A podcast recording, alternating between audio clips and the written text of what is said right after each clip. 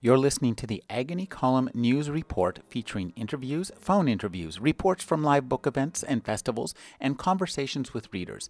You can find additional news, interviews, book reviews, and more five days a week at the Agony Column website at trashotron.com slash agony.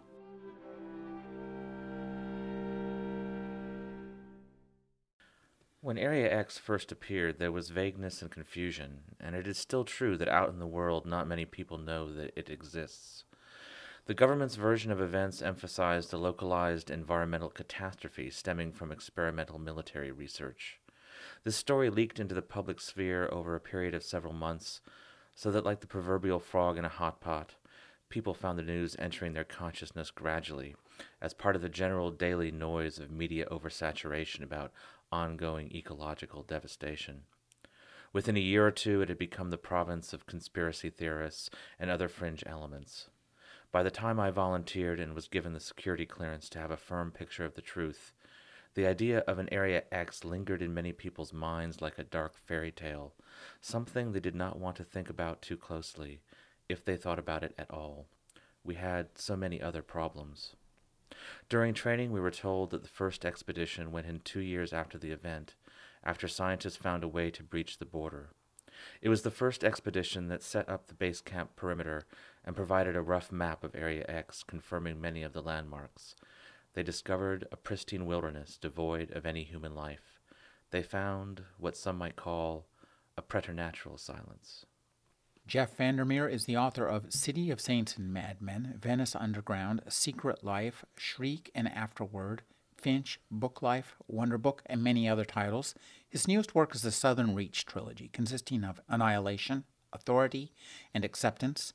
His newest book is Annihilation. Thank you for joining me, Jeff. Thanks for having me. This is a novel where Area X is a major character in the novel. And as I read the book and read your descriptions of Area X, it made me think that you live in Florida and you're making a lot of use of that, aren't you? yes, I am actually. The whole setting for Annihilation is really the 14 mile trail that I hike out at St. Mark's uh, Wildlife Refuge. But just like when you're creating a character and maybe some part of it's based on someone you know, you know it changes when you do the fiction. So the descriptions are very much like what's in that wildlife refuge and the hiking experience you can have in north florida. But then it's also changed and then the weirder things that happen obviously are not things that have happened to me although some fairly weird things have happened while i've been out hiking. Like what? Well you know you, you, you come across situations where you have to like jump over an alligator because there's no other way to get you know farther on the trail there was one time when I saw what looked like a shadowy kangaroo that then disappeared, and I could never figure out what it was. Foxes uh, in um, in Florida like to, to, to sleep in trees, so you have weird juxtapositions of looking up in a tree and seeing a fox, which you know they don't they don't burrow as much as, as they do other places. And um, I've been charged by a wild boar out there. Uh, my wife and I have had to run from an otter, which sounds odd, I know. Uh, that didn't make the book. For, how do you run from an otter? Well, we were coming, going up this trail in the middle of nowhere, and suddenly the otter came out of the water and just started running towards us. And um, the fear, of course, is that that, that, the otter might be rabid. Uh, and Anne wanted to just stand our, our ground and, and pet the thing, and I was like, no, we're running. Um, so if there had been anyone out there watching, they would have seen this bizarre silhouette of two, you know, large land mammals, mammals compared to the otter running away from this little seven pound thing. Um, that did not make Annihilation because certain types of animal charges go into books that are more comedic, and certain types go into books that are more suspenseful. So the boar charging incident uh, did make it in altered form into Annihilation. You know, one of the things I think that you say very early on is that the natural world had become a kind of camouflage. And I really like that feeling. Uh, that, I think, uh, suggests this kind of immanence behind the world that we mm-hmm. see everywhere. Uh, you know, that when you look at the world, you look up in mm-hmm. the sky and you see clouds and they become a face. This talk about creating mm-hmm. that feeling in prose. Well, first of all, when you're walking out in the world in general, but it's more striking perhaps the natural world, if you know anything about science or biology or anything else, you know that there are all these processes going on around you that you can't experience because human senses can't experience them. So, for example, there was an article recently about how plants use quantum mechanics to further photosynthesis. So, that's one process that's just going on in your normal weeds that are all around you. Um, so first of all, when you when you go hiking, I think you, you get a sense of that. Uh, you, you get a sense of there being things working behind the surfaces that are entirely natural. So so then then the challenge in the in annihilation is to differentiate those where you have wildlife basically kind of merely going about doing it business its business from from those situations in which obviously something is subverting the landscape. And in fact, in the second book, Authority, there uh, actually in the third book, Acceptance, there's a couple of people uh, from the Southern Reach, the secret agency that oversees all this, who who joke about SETI, saying, "Here's SETI looking to the heavens while all this stuff is happening right here. There's all this intelligent life in a way happening right here, and we're out looking for you know extra extraterrestrials beyond the the stars." So. You know, one of the things I think that I, I really uh, love this book is the, the prose style that you found in, with this. Talk about finding that prose style. It's a little bit different from your other stuff, I think. It is. For one thing, I was able to relax into the setting because I wasn't having to really come up with a setting. All my prior books before this, I had to create a, a setting entirely, you know, out of fragments of the real world, yes, but it's still an imaginary world setting. And so it's not that that's a different kind of challenge. And so being able to relax into a place that I knew and into the rhythms of that and kind of into the rhythms of hiking in an odd way. I think was was where it came from. But then I also, uh, when I started writing Annihilation, was very very sick from bronchitis, and that made me become much less fractured and more focused. Um, and it created rhythms of its own because I would get up in the morning and I would write for four hours and then I would fall asleep and then I would wake up the next day and repeat because that's all I could do. And so I got into this kind of hypnotic rhythm of writing as well, and I think that comes out in the prose. And I just I just kept letting the progressions and the beats of the story just carry forward very very naturally. And the beats and uh, in, and the progressions and, and the way the scenes unfold in authority and acceptance are different, but something about the annihilation experience carried forward in that there's still a beat and, and a kind of a, a rhythm to it, even though they're different than the other two books, that, that somehow there's an undercurrent of annihilation in there. It's a kind of a smoothness, I think, mm. which I, I really like. And I was wondering, this is a big story, mm-hmm. and you have a big canvas, and you have a lot of characters, and, and mm-hmm. but so I'd like you to just talk about as you came up with this. Um, how much of this did you uh, came out of the first prose from the first sentence and how much of it mm-hmm. had been floating around in your mind in a cloud waiting to gel onto the page. Right. Well, I had I had been kind of priming my subconscious for a while to write something that was a transformed Florida. I've wanted to write about this this landscape for a long time. Um, so that was the first thing, and then secondly, I just think that you know by the time I was halfway through Annihilation, I had a good idea of the overall story arc for the second two books. At one time, I thought there were going to be four books total, but then it then things kind of compressed a little bit, and it became three. But so by the middle of Annihilation, I had I had an idea, and so I was already beginning to kind of revise and tinker with some things with regard to the character interactions. By that point, because I realized that some of the people were not quite who they appeared to be, and there were some other things going on, and so the dialogue had to do double work. It had to be the surface that's going on there, and then a lot of other things. So by the time you get into the middle of authority you have a you have a very different sense of some of the characters from the first book i think. And then that deepens and changes even further in acceptance to the point where if you go back to annihilation after reading all three books it's i think a very different reading experience so. I, I can see that uh, already just having uh, read parts of authority. And and i think that that's one of the things that interests me is that these books themselves become like an area X mm. that we can explore. So I'd like you to just talk about crafting that kind of reading experience.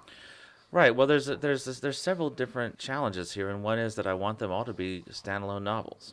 There have been people who have read Authority first and then read uh, Annihilation, and because the secrets revealed in the two are different enough, there's very little overlap, and so they've had a, a very creepy experience reading Annihilation um, as well as you know a totally different authority experience. And and so uh, you know I think the biggest thing has been keeping track of the details and making sure there aren't any little continuity quirks and errors. Uh, but um, but mostly it's just been going with the characters and and and seeing that oh th- there's actually this other side to this person. There's actually a different side to this story. And so I don't repeat scenes. I don't repeat scenes from different perspectives, but you do get a much fuller experience, I think, by the end. And so yes, there are these major reveals in the third book, uh, but for me, this is really a a, a, a, a trilogy about people experiencing or coming into contact with something that seems inexplicable and how it shapes individuals and institutions as a result. The Southern Reach, this organization that's that's that's uh, overseeing these these secret expeditions, has kind of fallen on hard times. You know, they've for 40, 30 years been trying to solve this problem. They can't solve this problem. And meanwhile, all kinds of terrorism and ecological collapse have been occurring that have drawn attention away. Because if they don't do anything, if they don't send in expeditions, nobody dies, nothing seems to happen. So it becomes this kind of stalemate. Uh, what happens to an organization when, when, when that occurs? You know, this kind of story, uh, stories of like uh, separated, forbidden, segregated places is really interesting. It has an interesting history in the lore, the fiction of the fantastic. So I'd like you to just talk about your experience of other things you've read in this nature mm-hmm. and putting your own vision into this, which I think is completely and utterly unique. I really love the way that you focus this on the characters. Well, it's a really interesting question because you know even with the prior books, the Ambergris series, where there was a seeming fixation on fungi and squid, you know people would would assign influence that wasn't really there because I was actually studying squid and mushrooms, and I wasn't really thinking about the fictional, you know, versions and, and using those as uh, uh, as you know like for example Lovecraft's fixation with mushrooms. I didn't I didn't really think about that when I was writing those books. Uh, so th- it's kind of similar here in that you know I read a lot of nonfiction. I read a lot about naturalists. I read a lot about expeditions gone wrong in the real world. You know, even just you know things everybody knows about like Shackleton, and then less less uh, you know known uh, quests. Even there's some penguin re- researchers from the 1960s who almost came to grief in like the Argentina. You know, I mean, there's all these these mini expeditions that you never hear about of of, of kind of lesser tragedies that wind up being comic in some way or or just interesting. But um, so there's that, and then uh, and then just just knowing North Florida. So people have have uh, compared these the, the, first book to a movie called Stalker mm-hmm. by a Russian director, um, which is hilarious to me because I know a lot of people love this movie, but he is the one director that I have to fast forward because it moves so slowly. And I love slow films, but so that and then people mention Lovecraft and whatnot, but it really wasn't on my mind. I, I couldn't say that there was one fictional thing. All I can say is that, you know, having done this this huge anthology that Anne and I had done, The Weird, mm-hmm. where you're basically reading six million words of weird fiction, and some of that is weird expeditions, uh, like uh, Bernanos's. Uh, uh, amazing piece, uh, The Other Side of the Mountain, mm-hmm. uh, from the 60s, which is a kind of a weird quest, a kind of existential quest. I think that would probably be more influential on a subconscious level. Uh, so some some kind of weird French symbolist, you know, is like the mulch, along with you know, growing up reading Galaxy magazine and, and all these things that I don't remember individual authors or stories, but I'm sure there's a sedimentary mulch there in my brain that was just waiting to be to be somewhat accessed, you know. Yeah, I remember reading all those old science fiction magazines. And I think, too, for me, and I'm wondering if this is true for you, the cover art and that kind of imagery kind of leaves a residue of vision. And I sense maybe a little bit of that at the edges of this. Yeah, no, because um, I read all that stuff at the perfect age where I wasn't, I wasn't yet um, analyzing stuff as a writer in a way. I was just willing to let all of that stuff, even when it was really crappily written and crappily executed and everything else. But the central, there was something there in the central image or whatever, or situation that was absolutely amazing, you know. Uh, I, I, was able to just kind of absorb all that. And again, I didn't, I, I really, this is terrible, but I really can't remember any of the authors except maybe like Cordwainer Smith. Other than that, everybody else just kind of, it was just like, okay, here's another anthology of Galaxy, the best of. I'm just going to go through this, tear through it, and read it all. And I remember there was one story about like flying Dracula sarcophaguses that were coming to invade Earth, and I mean, you know, like crazy stuff. Um, and then that's all mixed in with like Pattiann Rogers' nature poetry and and uh, Leena Krohn's uh, Tainaron, which is an amazing piece of, of fantasy. Uh, about talking insects in, a, in, a, in an imaginary city, um, you know, all this stuff. But she has like a naturalist eye about it, so mm-hmm. that that's I guess part of where the influence comes in. So, well, they say the golden age of science fiction is twelve, right? So, this I think is will work for those well beyond that age. And one of the things I, I love is so your sense of characterization in this. We in Annihilation, we really don't know anybody's name. Mm-hmm. and everything is seen. It's like from within the walls of a box, uh, and because everybody, the biologist doesn't know much, and it's a lot of fun once we get to uh, authority to, to to find out uh, much much more about her, and we find out some of her personal life. So I'd like you to talk about creating these characters from within kind of a walls of a box, so that we don't know too much. And and how much do you know? Right. Well, um, uh, I think that the books open up in a, in a way that's perfect because, you know, like I said, until halfway through Annihilation, I didn't know very much, just like the biologist doesn't.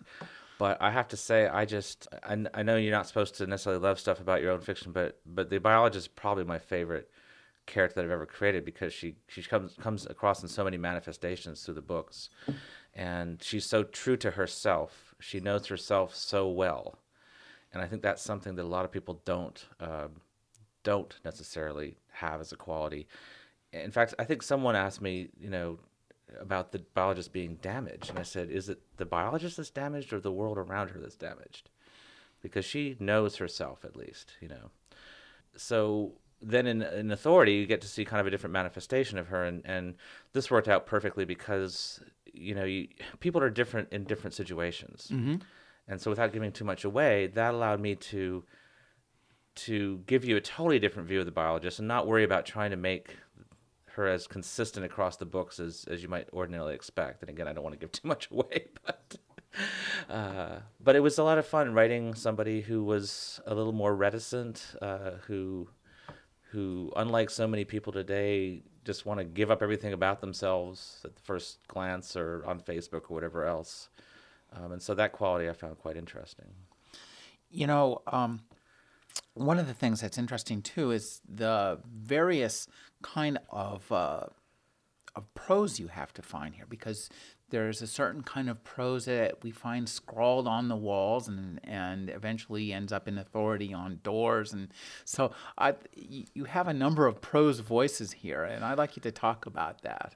Well, the the words on the wall, uh, the, you know, I, I've become kind of wary of saying this came to me in a dream because then people seem to think that somehow the books are all some kind of dream logic, which is not true. It's having inspiration from a dream just is the same as if you picked up a newspaper and you got inspiration from it in a way. But what happened is, I actually um, woke from a dream in which I'd been walking down the steps of this tunnel and uh, seeing these living words on the wall and knew if I turned the corner I would see what was writing them. And then my writer brain kind of like airlifted me out and said, "Wake up!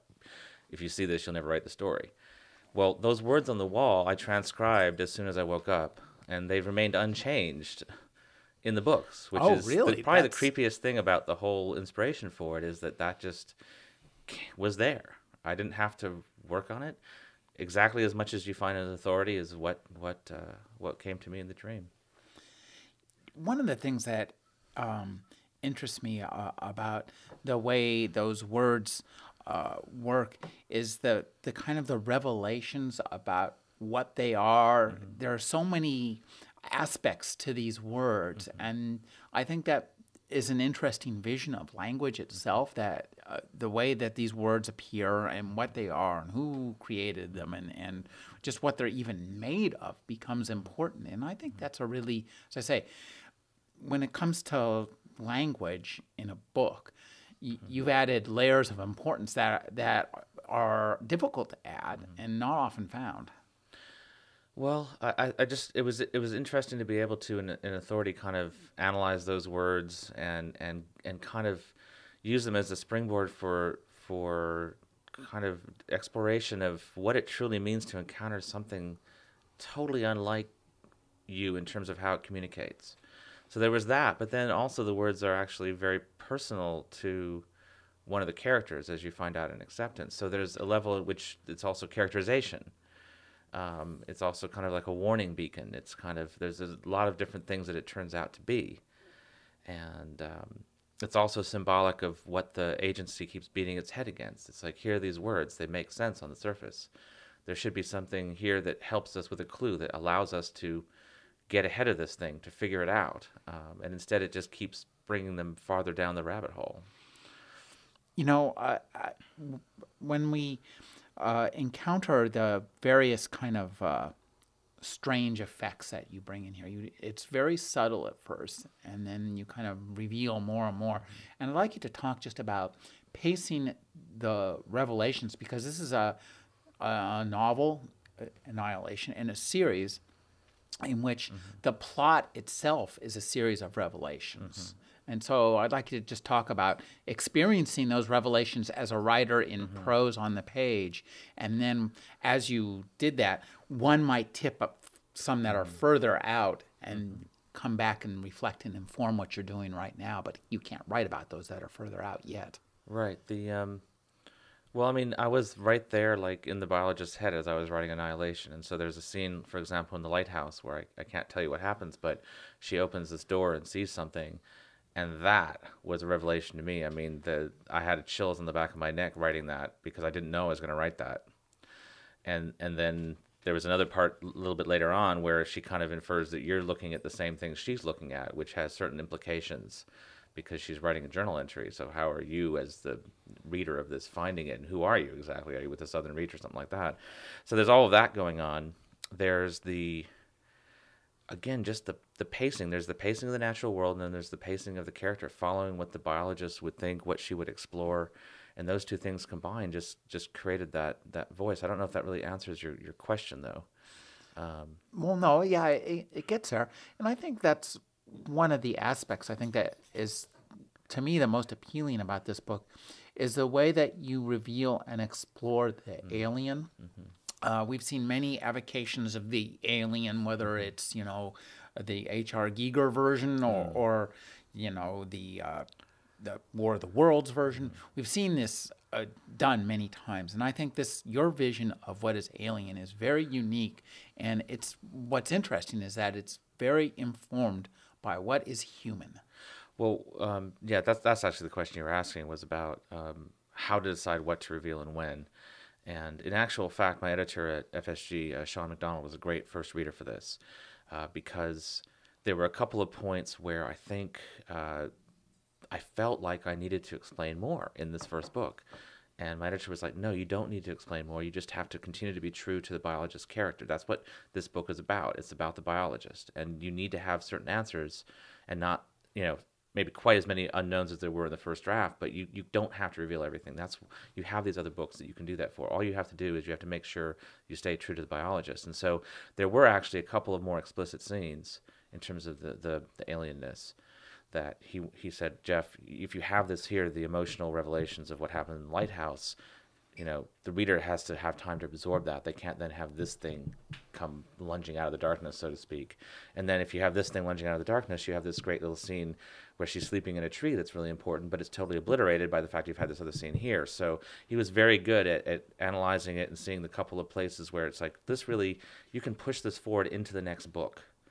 You have the time to do that and that's what the pacing is too. I mean, it, it, it it's it's hypnotic because the, the right things are happening at the right times, and I worked very hard on making sure that those flashbacks of the biologist are at the exact right place, um, so that the reader will be interested in them and and still you know, uh, not not feel like they're pulled out of the story. And uh, so let's talk about the other members of the the mm-hmm. expedition. Such that we have a, a the reason I think this gets uh, compared to uh, Stalker is because in Stalker, the characters are just named by who they are. Mm.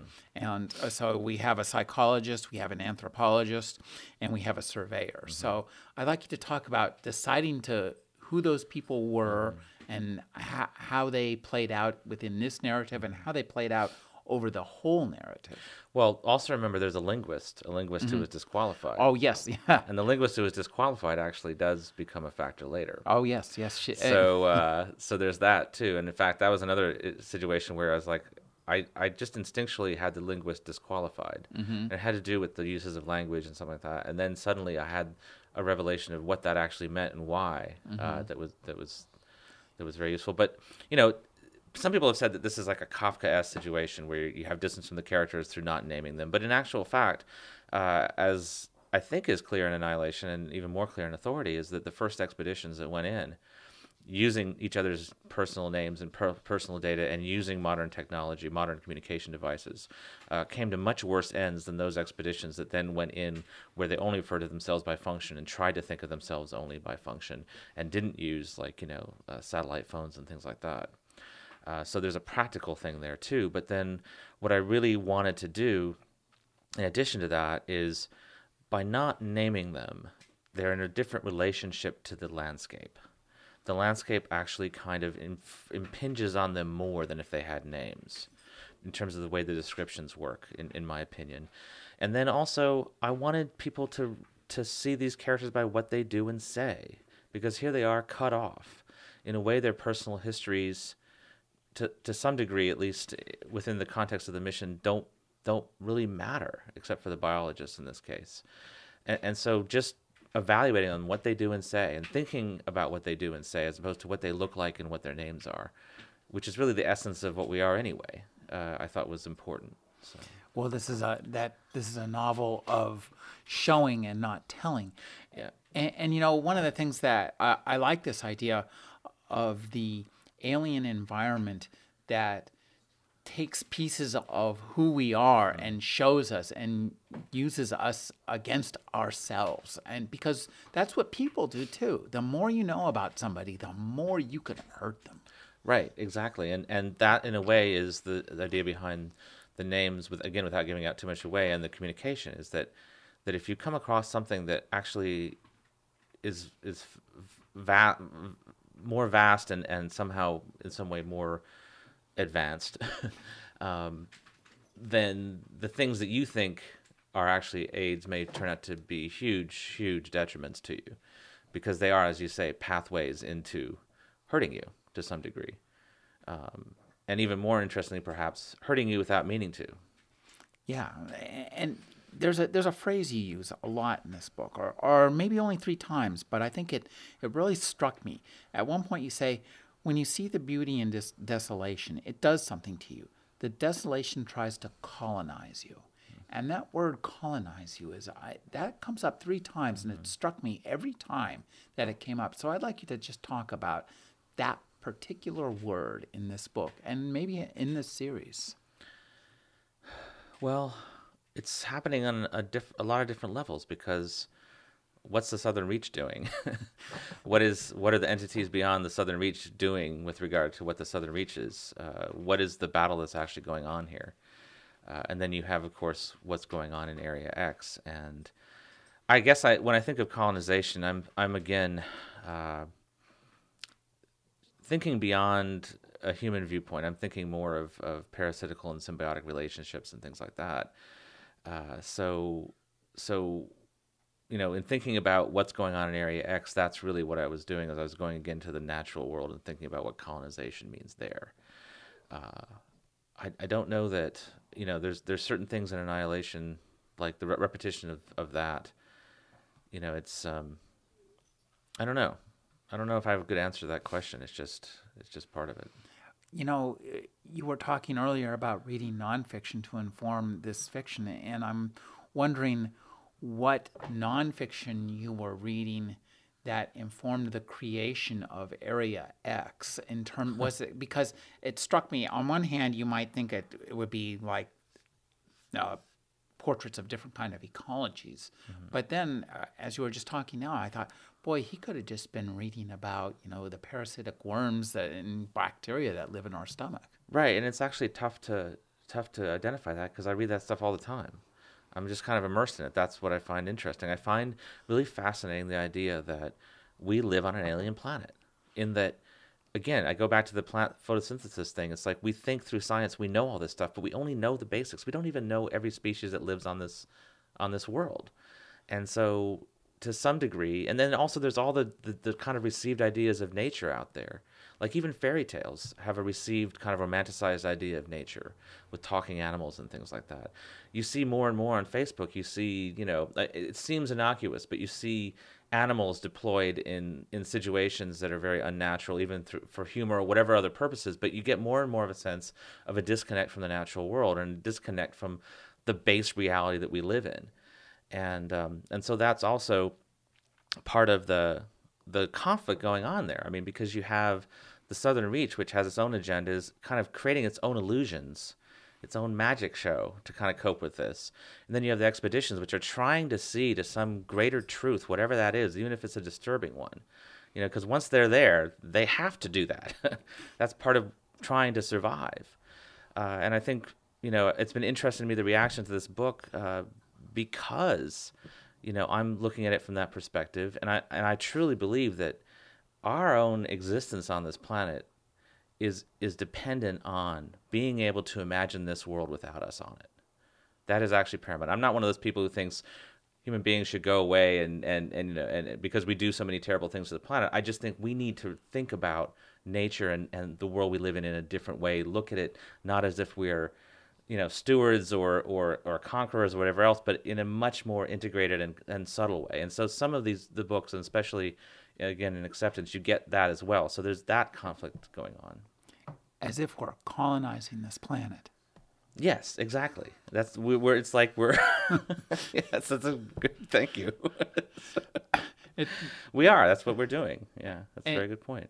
Well, that's that's an interesting uh, perspective, and I think that these books do a great job of putting us in that perspective of you close annihilation or authority, and you look around you, and you wonder, well, gosh, maybe I might be in, area, in an area X right now and not know, know it. it. Exactly. and now one of the things I really like about this book in terms of grounding it in the real world is you have a lot of like natural details. You put us right on the ground and you mm-hmm. mix those with unnatural details. And you also do a good job of creating a kind of a backstory and a history that has enough blur in it that we could be we could be in it at any moment. So talk about, you know, the 30 year history that you mentioned a couple times that this has been happening kind of over 30 years and other things have been going on. So it does a good job of putting us in a kind of a future that's not too mm-hmm. different mm-hmm. from the present. Right. I think I think that distance is really really important um, for the books to be kind of universal. I mean, the second book, Authority, you know, I had a lot of fun because I know small town, uh, small southern towns, and I know just all of that kind of backcountry and everything in terms of the, the landscape there putting together. But I never say it's the American South. And there's a reason for that. I, I never really give names to some of the characters anyway later on because I found that that created too much specificity, like you're saying. In order for these to work on kind of a resonating level, some of that has to not be there and I also think that's, to be honest, why some of the, the the foreign language publishers have liked the book so much because they're not they're identifiable as American, but they're not so, you know, Pepsi Cola and whatever that that that you aw shucks whatever you know that that you know that that that they're too tied to a place, and so you do also then begin to wonder, even in authority, you know, am I in an area X? Am I you know whatever where am I exactly, but but not in a way I think that that distracts from the novels. That actually is a strength for them. Now, uh, authority. One of the things I liked about authority is it kind of takes a little bit of a a, a shift in tone. It's a little yeah. funnier. Oh, good. I'm glad you saw that. I, I really like the sense of humor. That. it's very low key, but I really loved it. It's it made me laugh a lot. But also, I think you have a great spin on spy novels. Oh, and, and, and I think that that is really outstanding. It's very nicely done. So talk about spy novels and, and weaving those kind of themes in yeah. because they work perfectly. I mean, secrets. What more do you need? Right. Well, Authority is basically an expedition into the Southern Reach, just like Annihilation is an expedition into Area X. And um, I have to say that one of my favorite novelists of all time is John le Carre, and I, I think that, that his best work is just absolutely brilliant in terms of the, the way that he brings to bear. Uh, a certain interiority of character. You're really there with the person, but also paranoia and, and, secrets and, and what people will disclose and not disclose, which is something you find in ordinary life too, but it has more. Um, the stakes are higher in a spy novel for that. In fact, I think somebody, I, I can't remember, maybe my editor described the b- second book as being like House of Leaves meets John Le Carre or something, you know, in terms of the tone of it and whatnot. And, mm-hmm. and so, so yeah, so, so I had a lot of fun with that. I had a lot of fun with the idea of this director coming in and having to make sense of this dysfunctional organization. And of course, then the, the major thing is deciding what details would he you know, be discovering that are basic that the reader needs to know, and which ones are, are less interesting to the reader and just can be summarized. So really, it was all about exposition too. It was like, is this a scene? Are, are a bunch of rabbits uh, jumping into the border? Is that a scene or just a throwaway line? You know, is this is this a scene or a throwaway line? And then I had a lot of fun also with non-sequential things, seeing how much a scene can fit that isn't happening in the present moment and is but still is invisible to the reader.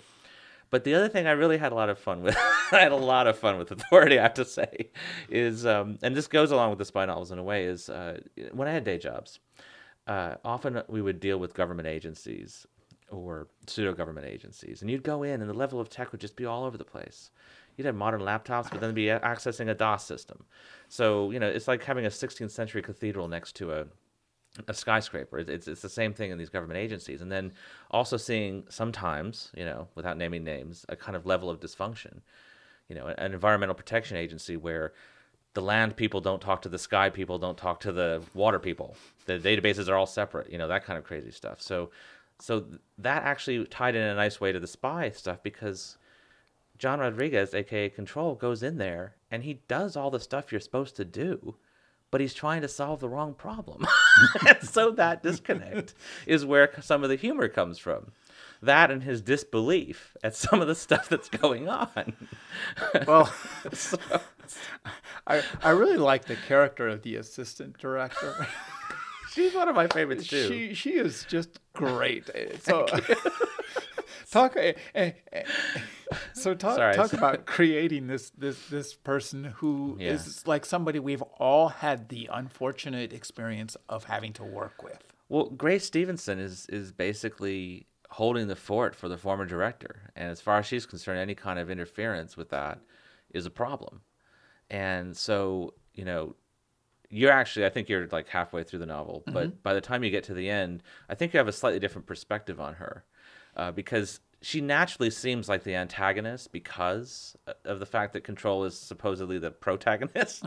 um, but there's a lot more going on with scenes than that you know, and and and from her perspective, this is just the latest dumbass that's been sent down to try to take over and do stuff, and and here she is trying to deal with the managing of the day to day. I mean, this is my perspective of her character, and here's this dumbass who's come in asking all these stupid questions, and she has to deal with that, and she also has to try to remain true to what the former director's vision was and all of this. Um, and then in acceptance, you get an even another view of her.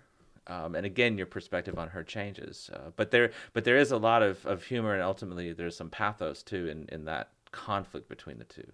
And I thought it was really important to commit to not just the mystery that's going on, but the actual reality of what would happen if you came into this situation. Uh, so there's a lot of that stuff in there too. Well, it seems to me too that you have a a good handle on uh, organizations and, and, and the fact that most organizations are notable for their disorganization. but we a lot of what happens, and you know, I don't even necessarily mean this in a bad way because it seems to work, but inefficiency seems to often be. I can remember for one day job getting a, a half million dollar contract where both players knew nothing was going to happen. We were just going through the ritual of like months and months of having meetings. You know, I mean, and somehow that worked. We were all employed.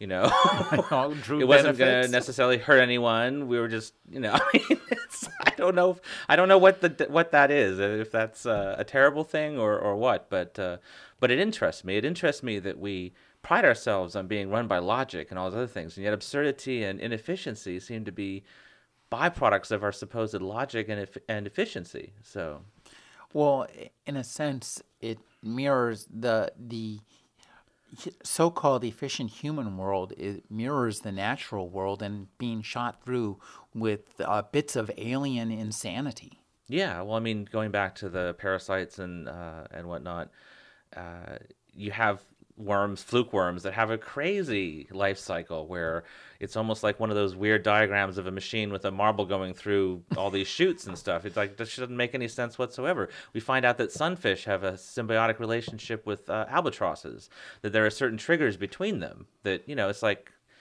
all those things are just amazing, um, and and and hint at a complexity that we still don't quite have a handle on. And the thing that cracks me up the most is I worried about some of the stuff where I get into a little bit of a little bit of uh, quantum type stuff in there, uh, that it would get out of date. But in fact, over the last year, things have just gotten more nuts in terms of what scientists think is going on. so I'm safe. So if you just pursue the most insane uh, inspirations, you're on. You're it's good. almost like you can do anything, though I haven't done anything. I've put some constraints on myself, so it doesn't just fly off into quantum la la land or anything. But, um, but yeah, it's just been interesting that, that it's opening up in this this this way. Well, one of the things too, I, for me, when I read a book like this, I have to admit that there's a certain payoff I want, and that's monsters. Yeah.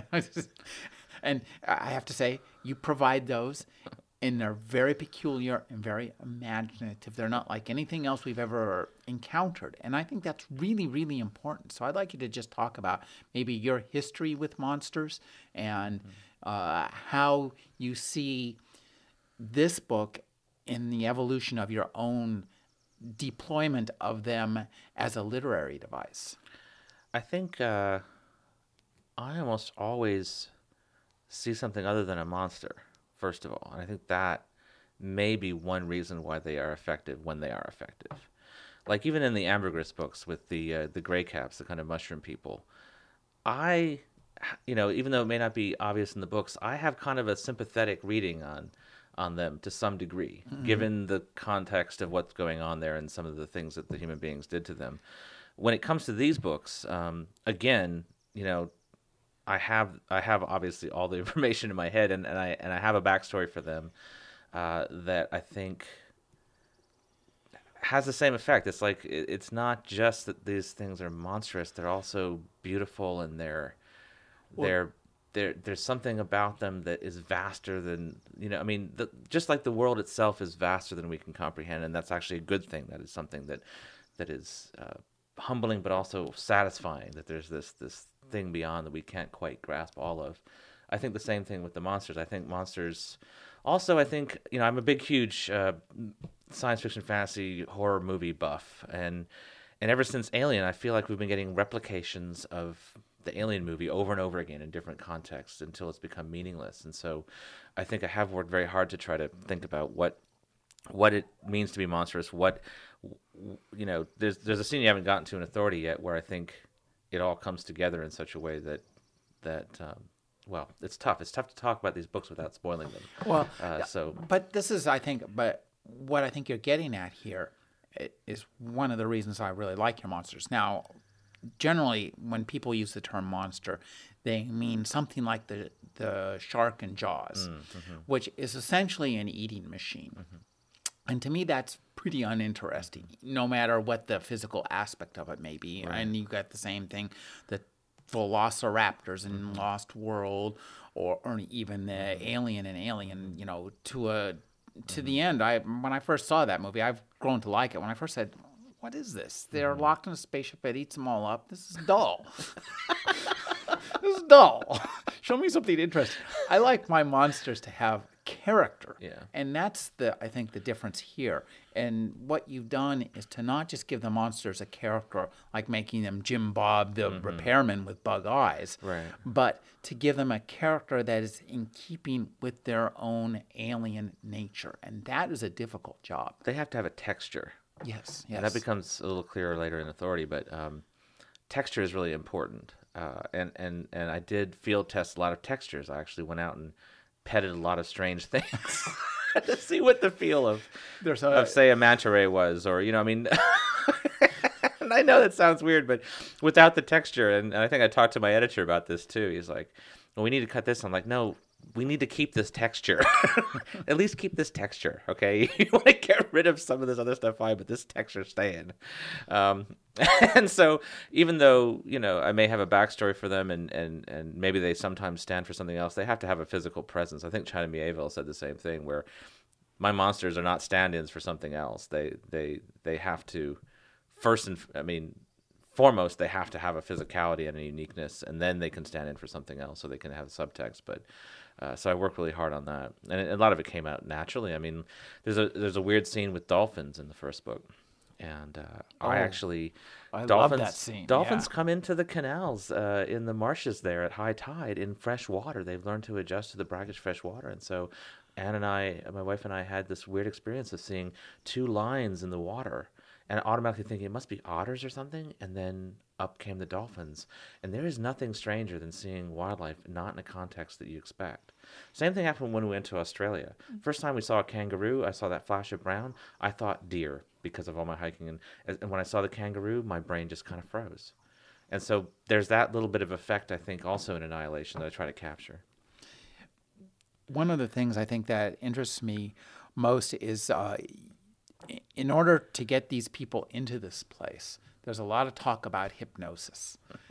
so I'd like you to talk a little bit about hypnosis yourself. Have you ever been hypnotized? No, I, I haven't. Um, but the um, the thing about hypnosis is you can't make someone do something that they wouldn't do. That's what they say. But but that there is also the suggestion the Southern Reach is doing a lot of conditioning of people behind the scenes and a lot of kind of brainwashing and whatnot. And and some other things I can't really talk about without again ruining the books. But um, but I also thought it kind of hinted at a modern suggestibility because I think you can hypnotize people through social media these days.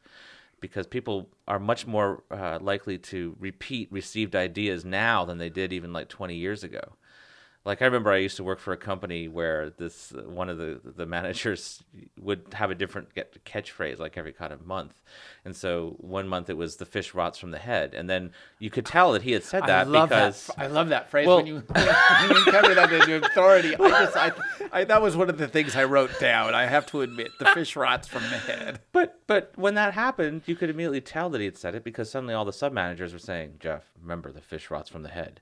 And the same thing happens in, in social media where it's not really it's kind of a suggestibility. It isn't really hypnosis, but but it gets at the same kind of thing. You have people who are more or less under a magic spell, and for a while they're taken over by this idea or this suggestion that's been put into their head, and they act on it. Um, They're colonized by the they're ideas. colonized. Yeah, and so this is the colonization coming from the Southern Reach side rather than from the Area X side, and so I had a lot of fun playing around with that. Well, it's um, social media is the new and what was the subliminal messages? Yeah, yeah in a we, way, we is, don't yeah. even need subliminal messages. We've No, dispensed they're with all- subliminality, Right. Just just throw right in your face. Uh huh. Yeah, so yeah, so it's it's interesting. Uh, this is a, uh, I guess, uh, to a sense, uh, in a sense, this is a. These novels are in part about the new American uh huh culture. Well, you know that's another good reason to have that distance in there Mm-hmm. and and not name names and stuff because it it I think we're so immersed in that kind of stuff that it's hard to see outside of it. Mm-hmm. Like if I'd written a novel that had social media and stuff like that in it, and that was a, a factor, I think that people would be less likely to, to see what's being said, if that makes any sense. No, no, I agree. Um, I like the I like the uh, I think the stripped down nature of the narrative and of what's happening gives it a it makes a prose really nice. It, you lose a lot of that kind of annoying uh, brand nameness of prose that seems to be so common these days. It's like read a book and, and if you it's like you're getting paid for product placement. There's no product placement here except for things you don't want to buy and don't want to experience. And and then there's also things in there that just happen by chance. Like one day, I got into my car and there was a mosquito sc- smashed on the inside of the screen, the windshield. I had no idea. I don't didn't remember smashing it. Didn't know how it got there. And I was in this paranoid frame where control is going through the agency trying to figure out what's going on. So I just wrote a scene where he sees the smashed mosquito on the inside of the windshield. And he gets all these paranoid ideas about this assistant director having done it to send a message. And by then, I think you're far enough down the rabbit hole that you don't know whether control might actually have a point or whether he's getting paranoid.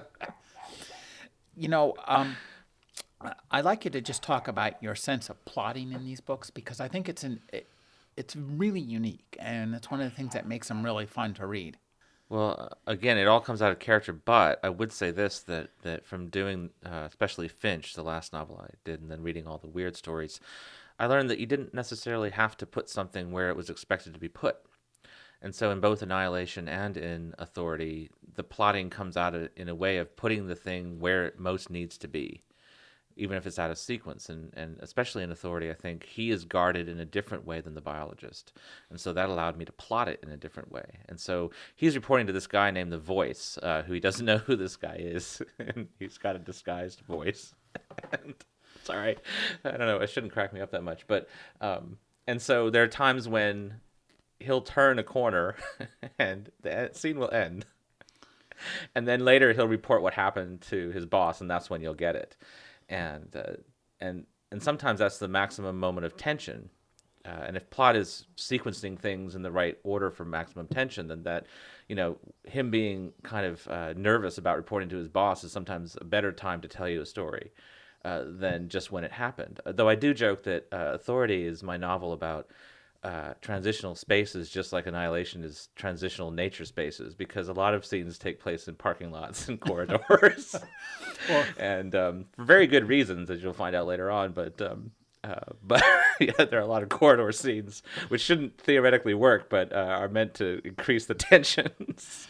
well, I, to to be honest, in the workaday world, a lot of work gets done in corridors, parking lots, doors, hanging yeah. out in front of offices. Yeah. A lot less gets done in the office unless yeah. it, you're just chugging away trying to do something that will get treated after working for something for three hours. It'll get discussed for five minutes in the corridor, mm-hmm. and, and then three hours is is pretty much used up. yeah. So so yeah. So that and and then. Um, well, also too, uh, one of the things that works for you really well are the really the close perspective, mm-hmm. and that's a very interesting technique. And I've I've seen that uh, used before, but I think the way you use it is is interesting, and it helps the speculative nature seem more true. Right, because because um, control especially is continually trying to figure out what's going on, so you get his interior thoughts half the time and that allows me to vary things, which is important for the plot too. It's like sometimes you get a lot of interior thoughts, sometimes you get the exterior stuff that's going on, but I can, I can, I can kind of move in and out. There's a certain level of interiority with him the whole time, though, and that's actually fairly hard to maintain. That that takes a lot of revision and and going back over the structure and everything else. The other thing about the plot of it is I, I, I literally thought to myself, well, what would a supernatural novel look like if it wasn't a supernatural novel, but you were still using kind of those tropes and those effects? And so authority is kind of like that in a way. And that's why it has different sections that are like rites, incantations, hauntings, and um, and things like that. I was wondering where those titles came yeah. from. Yeah. Uh, and then also from a very close study of this is going to be blasphemy, but uh, uh, Kubrick's The Shining, which I absolutely love. And I have to be honest, I've never read the Stephen King novel, so I don't know how close it follows. But you know, Stephen uh, uh, uh, Kubrick has interesting effects in there like he has a TV set with no cord coming out of it, yet it's playing, and mm-hmm. it, it, that's possible today, obviously, but it wasn't back then. But most most viewers will not see that, but they will note they will on some subliminal level probably think that was a weird scene. I can't figure out why. Mm-hmm. So I thought, how about translating some of those effects into this dysfunctional agency? And so part of the sense of unease there, which again all ties into the characters and plotting and everything else, is there's intentional non the continuity is deliberately not correct in places. There's spaces that don't match up. There's you know things like that, and that's to help create that sense of unease. Now, uh, it's been said somewhere that these are have been bought for film rights. Uh, I'm I'm wondering uh, how you envision that being done exactly. Well, um, it's uh, it's Paramount Pictures and Scott Rudin, and they're very good at turning novels into into screenplays and movies. I actually think I, I don't mind if they change it because I would change it if I was doing a movie. Mm-hmm. If it wasn't a first person journal entry uh, situation with Annihilation, probably what I would uh, do is I would start out with, and you know, this is just my vision. You would have a, to establish a voiceover if you wanted it, if you wanted that narration still.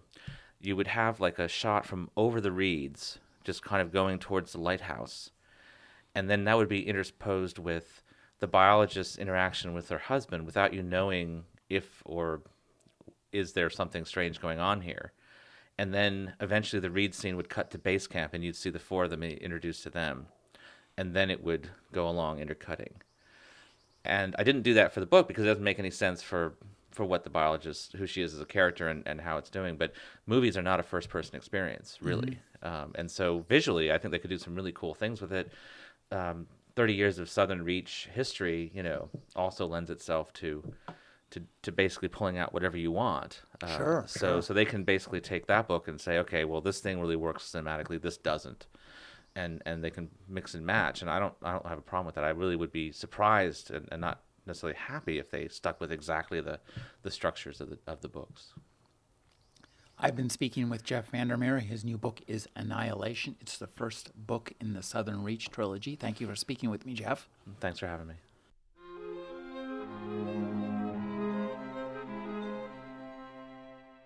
You're listening to the Agony Column News Report featuring interviews, phone interviews, reports from live book events and festivals, and conversations with readers.